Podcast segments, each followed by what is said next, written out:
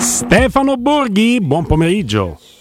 Buon pomeriggio a voi, ben ritrovati. Ciao Oh, Stefano. Un, un po' on the road, quindi siamo pronti al peggio, ma speriamo in meglio. Eh. Pensa- ti piace come claim? Eh? Bravissimo, bravissimo, bisogna sempre sperare in meglio. Sempre sperare in meglio. Lecito sperare in meglio per questa nazionale? eh? Pensa che gancio mi sono preso. Manco Righelme sta assist, a Borghi. È su. Eh, Lo so che su Guarda, Righelme eh, sfondo, sfondo un muro difficile. Sì, no, infatti, eh, eh, ti piace vincere facile, a proposito di claim. Ma ehm, quello che penso io è che non si può pensare di sperare meglio sul corto periodo, perché adesso queste partite sono difficoltose, si incastrano in un momento in cui si pensa a tutto tranne che la nazionale, eh, la Nations League è un'opportunità perché se dovessimo vincere queste due partite, se dovessimo qualificarci alla Final Four, oltre che averne un beneficio a livello di ranking e di, di sorteggi prossimi venturi, eh, ci sarebbe anche un moto di entusiasmo del quale abbiamo bisogno. Eh, però francamente in questo momento secondo me c'è, c'è anche poco da valutare. Io sono convinto, e ne abbiamo parlato più di una volta, che eh, insomma il corso di lavoro impostato e soprattutto il timoniere della nostra nazionale è la miglior garanzia che possiamo pensare di avere. Poi adesso prendiamo queste partite per, per quello che ci porteranno. Di sicuro il discorso sulla nazionale da rinviare da cominciare a valutare seriamente dal post mondiale. Stefano, mh, considerando insomma, che è una domanda magari da sfera di cristallo e poi per carità nel calcio eh, tu mi insegni che non, non si può mai dire, ecco, ma a, così, a, a bocce ferme, quante possibilità ci sono che se va bene finisca come è finita tra Inghilterra e Italia Under 21? Guarda, eh, secondo me sono partite impossibili da prevedere in questo momento, perché ci sono tante assenze, perché ci sono tante particolarità, per nazionali come l'Inghilterra queste sono fondamentalmente delle prove in vista del mondiale, eh, le ultime prove possibili in vista del mondiale. Per nazionali come la nostra invece sono occasioni per, eh, per poter tirar fuori qualcosa, ma già di norma le partite delle nazionali sono, sono molto difficili da inquadrare prima. Questo secondo me nello specifico, per cui io non ho idea. Cioè, è impossibile che l'Italia vinca stasera contro l'Inghilterra? No. È impossibile che prenda uno shampoo? No. Eh, l'abbiamo visto anche dai risultati delle scorse in fin dei conti abbiamo fatto buone prestazioni e anche risultati discreti ma poi ne abbiamo presi anche 5 dalla Germania. Eh, per cui eh, non credo che ci siano elementi razionali per poter arrivare a definire un'ipotesi di risultato. Sono partite da, da prendere, da vedere. Lo stesso Mancini ci ha detto che sì, potrebbe esserci addirittura l'ipotesi di un cambio di sistema di gioco, anche se è un'ipotesi secondaria. Vedremo tanti esperimenti fondamentalmente, la differenza la faranno i momenti della partita, i momenti dei vari singoli, ma non mi aspetto di vedere grandi cose indicative a livello di squadra, per cui può uscire qualsiasi risultato. Stefano, uscendo da Mancini sì, Mancini no, perché non è interessante, ho la ferma convinzione che riporta a un movimento calcistico serio e sono tanti gli allenatori che potrebbero farti far bene anche perché sei l'Italia, quindi non, non- non mi interessa Cioè Mancini. che nel Mancini sì, Mancini no non è interessante, c'è un duro attacco a timpano che ha lanciato Mancini sì, Mancini No, no. Gianluca, Roberto. E, e partendo dal presupposto che condivido che l'analisi non debba partire da queste partite, ma dovremmo no aspettare un attimo e cercare di capire. Sarò veramente brutale. Che futuro ha una squadra che convoca comunque per gare ufficiali gente che non potrà fare anche per limiti d'Italia europeo e che ha giocatori che fanno il fuggi-fuggi dal centro federale al contrario di tutte le altre nazioni del mondo, quasi, soprattutto quelle importanti, e anche di alcune eccellenti, magari escluse mondiali. I calciatori generalmente sono molto felici di giocare per la propria nazionale. Sì, però eh, viviamo anche in un eh, clima in cui eh, insomma, di interesse nei confronti della nazionale in questo momento non ce n'è, salvo poi svegliarsi quando le cose vanno bene, ma vanno benissimo, perché io ricordo anche le qualificazioni all'europeo che abbiamo vinto, vinciamo 10 partite su 10 e tutti a raccontarmi che tanto sono partitine che non contano niente, che è una squadraccia da buttare via. Poi arrivi magari ai quarti di finale, batti il bello, allora ti svegli che siamo tutti italiani, siamo grandi tifosi della nazionale. E questo è un, è un atteggiamento un po', eh, un po' comune. Però io te lo contesto quello, sai Stefano? Io te lo contesto sì. perché secondo me è l'onere della nazionale quella di generare interesse. Perché mi devo interessare a una nazionale che non mi dice nulla? No, Adesso sta partita di Nations League no, a me non me ne frega niente. Ma in realtà Stefano io invece no, te la contesto eh, perché quello è il pubblico. Cioè a me interessa che i calciatori, che, che l'Italia, il movimento calcistico, il pubblico se vuole andare a San Siro ci, ci va, se no no. No, eh, ma dico il clima generale, cioè, insomma, eh, influenza.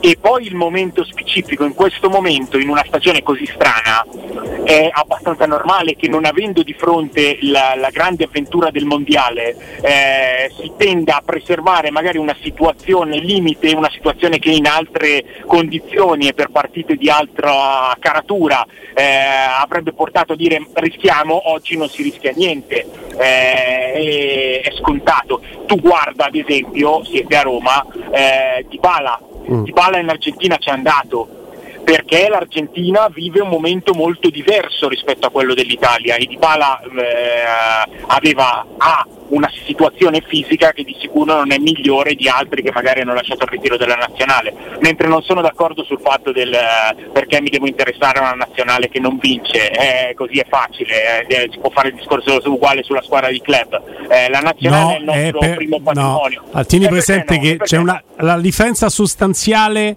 eh, tra squadra di club e nazionale, Stefano, sono abbastanza talebano in tal senso, è che eh, non ho, grazie al cielo, mai visto tifosi di squadra di club pitturare curarsi il viso, andare allo stadio con i Vuvuzelas, perché i tifosi della nazionale sono tifosi folcloristici, ma che magari non sanno manco le regole del calcio. Il calcio è un'altra storia e si no, tifa per la squadra no. dei club. Il tifo per la nazionale poi no, deve essere indotto da un sistema, quello legato alla nazionale, e mi deve interessare. Timpano, c'è cioè in macchina la parrucca tricolore. Eh, sì, da, so dire, quelle quella, cose ba- quella da cugini di campagna. Proprio, sì. Ho visto delle cose tra i tifosi della nazionale che ma io penso che inseguano il calcio, non si spiegano.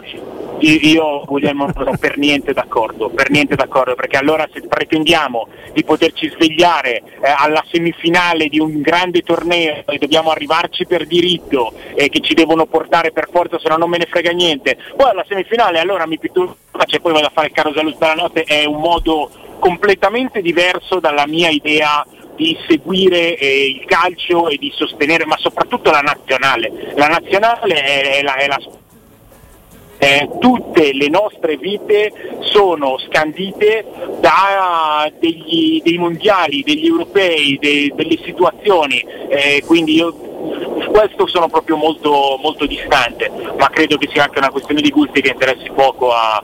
No, a no, no, invece, ma come no? Ma è la cosa che interessa di più, cioè cre- generare... No, Io non allora... ti dico da cosa può essere scandita la vita di timpano, ma ho un'idea, eh, più o meno. Ecco. Eh, non va su... Sì. Non va su... Non va su...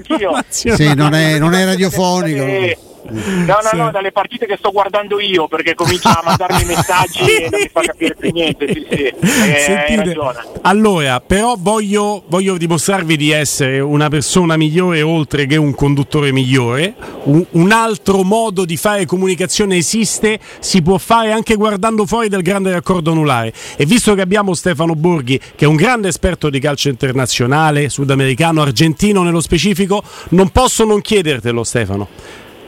Vandanara e Icardi si sono separati. Beh, cioè, come la vedi questa oh, cosa? Ah, eh, sì, no, sai che questi sono proprio gli argomenti che, certo. che mi infiammano. Certo. E eh, partecipo al momento difficile di questa coppia come di tutte le altre che si stanno separando, il mio pensiero va ai figli e speriamo che si trovi la soluzione migliore per tutti. Più che altro Stefano ti sei, a me mi è quasi scesa la lacrimuccia, non ho che potuto... Professionalità. Ah, straordinario, non ho potuto non pensarti nel vedere la magia che fa un ormai credo sessantenne Francescoli in una partita celebrativa. Ammazza, ha fatto un numerillo. Eh, uno cioè, che... Ah, guarda, ecco. Eh? Ecco. Questo, questo, ci piace, no? Cose che. Sì, sì, sì. Eh, uno come Francescoli, uno come Ortega, per citare un suo compagno di squadra in quel River, quando li vedi ancora adesso muoversi e fare quelle cose, secondo me ti restituiscono il senso della tua passione per il calcio, perché hai visto questi grandissimi campioni fare grandissime cose. Mm. E quello è, è sicuramente molto piacevole. Invece c'è chi ci scrive Vanda è su Piazza Dai, allora calmatevi su Beh, insomma, Twitch. Wanda è, calmatevi. è vicina all'età di Francesco, E- lì, nonostante il trucco e il Photoshop. No, io eh, trovo molto carino. Qui no, io non so abbonato, mi rompe le 60. scatole, lo leggerò domani, magari sul giornale. Ecco, sulla versione online della Gazzetta dello Sport c'è un pezzo di Zara, che è anche un collega molto bravo, che il titolo è già tutto il programma, Stefano, dice Vanda e Maurito, la più grande operazione di marketing tra campo e lenzuola, poi vabbè, nel- su- io sono come te, ecco, sul fatto di come si divideranno le proprietà, introiti, non me ne frega nulla, però è vero che è stata un'enorme operazione, lei, lei da questo punto di vista devo dire, lei è bravissima, eh? Sì. e lei ha tenuto a ceduta, è stata più Vanda a tenere su lui eh, che non lui eh, sul campo a, a reggere gli ultimi ingaggi, l'ultimo ingaggio almeno, l'ultima prova al Paris Saint Germain è più un capolavoro di Vanda che non... Però, ecco, stando a questo De Maurito, titolo, no? 9 anni, un milione ecco, di selfie, lui si è un po' perso su questi milioni di Sul selfie. campo si è completamente Io voglio, io voglio essere totalmente sincero con voi. Non ne ho la più pallida idea e non me ne frega assolutamente niente delle questioni, ma non solo private, anche di natura professionale eh, di questi due signori o di chiunque altro. Io sono sempre molto rispettoso della eh, professionalità, non mi sentirete mai eh, dire che un contratto è sbagliato, che uno ha sbagliato a firmare per un altro o non firmare per questo, perché la vita professionale di un professionista e tutti noi la dobbiamo rispettare, anche sì, perché è vero, eh, chi predica bene e poi razzola o razzolerebbe, perché non ha mai la possibilità di a- agire allo stesso livello, ma razzolerebbe molto peggio, credo sia pieno il paese e il mondo in generale. Scherzi, racco- d'accordissimo. a me se mi pia a fare magazziniere il Paris Saint Germain, ma collo proprio lì, mi devono scaricare dal 7.30 per tutta però, la vita, non mi stacco però più. Timpano ti vorrebbe eh, stabilire quale, secondo te qual è la percentuale delle foto che sono pubblicate come selfie di Mandanara di faccia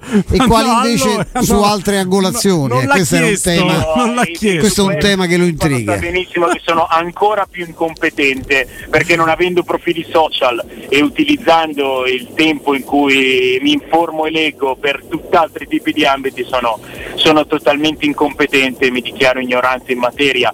No, la- il discorso che si può fare in que- eh, legato a questa situazione è il discorso sul reale valore di Cardi. Lo sai che allora mi, mi credi se ti giuro su quello che ho di più caro che era la domanda propedeutica che te stavo per fare adesso? No, non è Perché- vero. Perché allora mi lasciate sul cazzeggio, poi quando arriva la domanda seria No, la no, fai da solo. non la Borghi, voleva allora fare, Fa no, come no. te pare allora, no? Eh. Lui la chiede dei tanga. No, Sì, sì, no, sì, è no. vero, ce l'ha detto fuori Mi avete penalizzato perché invece io avrei detto va bene Stefano, ma il reale valore di, di Cardi quale sarebbe? Eh, oggi, Fenerbahce. eh, oggi qual è il Eh, valore di Cardi? Galatasaray, appunto. No, eh, oggi ma anche ieri, perché anche qua si entra nel campo della eh, glorificazione a volte un po' avventata di valori che andrebbero considerati con più profondità su un piano un pochino più ampio. Io, mh, non per fare ma perché è così e perché a suo tempo mh, mi, son- mi sono preso anche delle, delle discussioni, diciamo. Io ho sempre sottolineato che l'Icardi che in Italia veniva dipinto come il più forte centravanti del mondo, a mio modo di vedere, anche nel suo momento di massimo splendore, non entrava fra i primi 15 e mi prendevo fili di parole perché poi si tende sempre a, a- badare a quello che si ha molto vicino davanti e a non aprire eh, gli orizzonti e la mente. Icardi eh, per me è eh, dal punto di vista tecnico, dal punto di vista calcistico, un eccellente stoccatore, un centravanti che in area di rigore sa fare gol e sa fare gol meglio di tantissimi altri. Purtroppo per lui eh, siamo in una epoca calcistica in cui al centravanti non è più richiesto di essere solo ed esclusivamente il goleador della squadra. Non c'è più al- ai grandi livelli nessuna squadra che gioca totalmente ed esclusivamente per mettere il suo numero 9 in area di rigore. Oggi chi sono i migliori centravanti puri del mondo? Benzema e Lewandowski, due che fanno della partecipazione al gioco una caratteristica eh, importante quasi quanto eh, le, le loro cifre realizzative. Ecco, nel momento in cui Icardi segni magari 20 gol in un campionato in declino eh, come, come, la Serie A, eh, veniva considerato più forte eh, o al pari livello di, dei nomi che vi ho citati e dicevo attenzione, non è così. Quando ha messo la testa fuori da, da, dal nostro ambito, quando è andato a giocare in un top team mondiale come il Paris Saint Germain, il campo l'ho visto molto poco. quindi la, a, a, me mh, non è che sia cambiato negli ultimi due anni il riferimento che avevo del valore assoluto di Cardi eh, non mi è cambiato più di tanto. Eh, ho sempre pensato che fosse un, un grandissimo stottatore. Icardi nel calcio degli anni 90 eh, anche se poi sono paragoni che veramente non, non, servono a niente, non hanno nessun senso di essere, però eh, o nel calcio dei primi anni 2000 quando c'erano tante squadre che giocavano in funzione del loro bomber, andando ancora più indietro, ancora di più, Icardi sarebbe stato un, un profilo top a livello eh, internazionale nel, è sfortunato in questo senso. Nel calcio che si gioca oggi al centravanti vengono chieste delle cose nelle quali Cardi secondo me non, non eccelle come, come altre. No, beh, io temo di darti una brutta notizia Stefano. Eh, se fosse la prima eh no, bene, però vabbè. Questa ti farà star male che, che so okay. d'accordo con te, questa cosa l'ho detta anche quando Icardi era in area di Roma, si diceva la Roma sui Icardi e io dicevo ah, okay. ma no, no, lasciate stare, cioè è un attaccante veramente di un calcio eh, vecchio, poi la Roma l'avrebbe preso all'epoca in un giro per sostituire Geco e io dicevo ragazzi c'è il calcio di mezzo, quello segna di più ma poi il calcio è un'altra storia, quindi io temo che questa cosa mi dispiace perché so che ti darà un profondo dispiacere, ma sono d'accordo con te, è così la vedo così. Poi uno mia, nel mio modo di vedere la vita, uno che fa un'autobiografia a 22 anni no. deve smettere e basta. Allora hai fatto autobiografia, smetti di giocare a calcio perché non ci stai con la testa. Ma che autobiografia fai a 22 Ma anni? Ma infatti Stefano, mi è piaciuto quando hai detto i primi anni 2000, poi hai spostato un po' più indietro cronologicamente perché secondo sì. me quando anche soltanto nazionale italiana la, il numero 9 se la giocavano da Montella a Vieri a tutti quelli che è inutile menzionare, c'erano bomber molto più forti anche di, di Cardi anche in quell'epoca. E allora ti chiedo proprio a curiosità personale, per quello che per me sarà il prossimo duello Messi-Ronaldo, Stefano Borghi può prendere uno fra Mbappé e Holland, quale preferisce e perché? Ah. Eh, bella, bella considerazione. Mbappé è più totale di Holland, però eh, siccome parliamo di centravanti e Holland è un esempio molto, molto, calzante anche di quello che abbiamo appena detto perché Holland viene visto come il, eh, il bulimico del gol ma Holland ha una qualità quando lavora con il sinistro che, che è notevole. Guarda eh, siccome io da sempre ho una predilezione per il ruolo del centravanti puro se eh, pross- il prossimo decennio vede eh, come numero uno un centravanti alto e grosso che possa fare tantissime cose, ma un centravanti alto e grosso io sono contento. Però al momento Mbappé è più totale. Grazie a Stefano Borghi, a lunedì. Ciao a Stefano. Ciao, grazie. Ciao, buon weekend.